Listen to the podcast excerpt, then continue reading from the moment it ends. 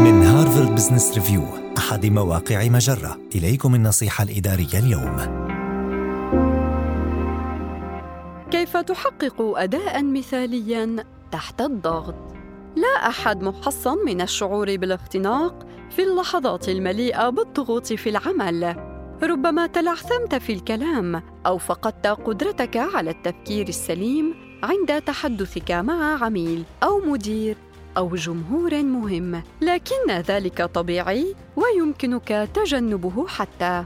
أولاً، استخدم التخيل لتعد نفسك للنجاح في لحظتك الكبيرة التالية في العمل. واسترجع نجاحاتك السابقة لتذكر نفسك بقدرتك على تحقيق النجاح، فذلك سيخفف من حدة قلقك ويعزز إحساسك بالراحة. ثم تخيل اللحظة القادمة بأكبر قدر ممكن من التفاصيل.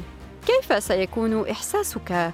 وأنت تتجه إلى مكتب مديرك لتطلب زيادة في الراتب. كيف ستشعر عندما تكون الأضواء موجهة عليك وتقف أمام الجمهور سواء في غرفة اجتماعات مجلس الإدارة أو على المسرح؟ أو حتى في أثناء تسجيل الدخول إلى زوم ما الكلمات الأولى التي ستقولها؟ ويمكنك في العمل ممارسة طقوس بسيطة مثل تمارين التنفس أو تكرار عبارة أو دعاء أو الاستماع إلى أغنية معينة أو احتساء شايك المفضل بهدف أن تصل إلى العقلية المناسبة للتعامل مع اللحظات الأولى المثيرة للتوتر قبل الأداء وبمجرد أن تضع روتينا يناسبك مارسه وقت ما تشاء. أخيراً حاول كتابة مخاوفك مسبقاً فقد يساعدك ذلك على التخفيف من حدتها وجعلها تبدو غير مرهقة على الإطلاق.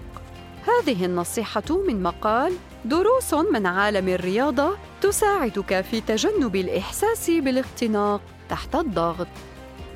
النصيحة الإدارية تأتيكم من هارفارد بزنس ريفيو أحد مواقع مجرة مصدرك الأول لأفضل محتوى عربي على الإنترنت.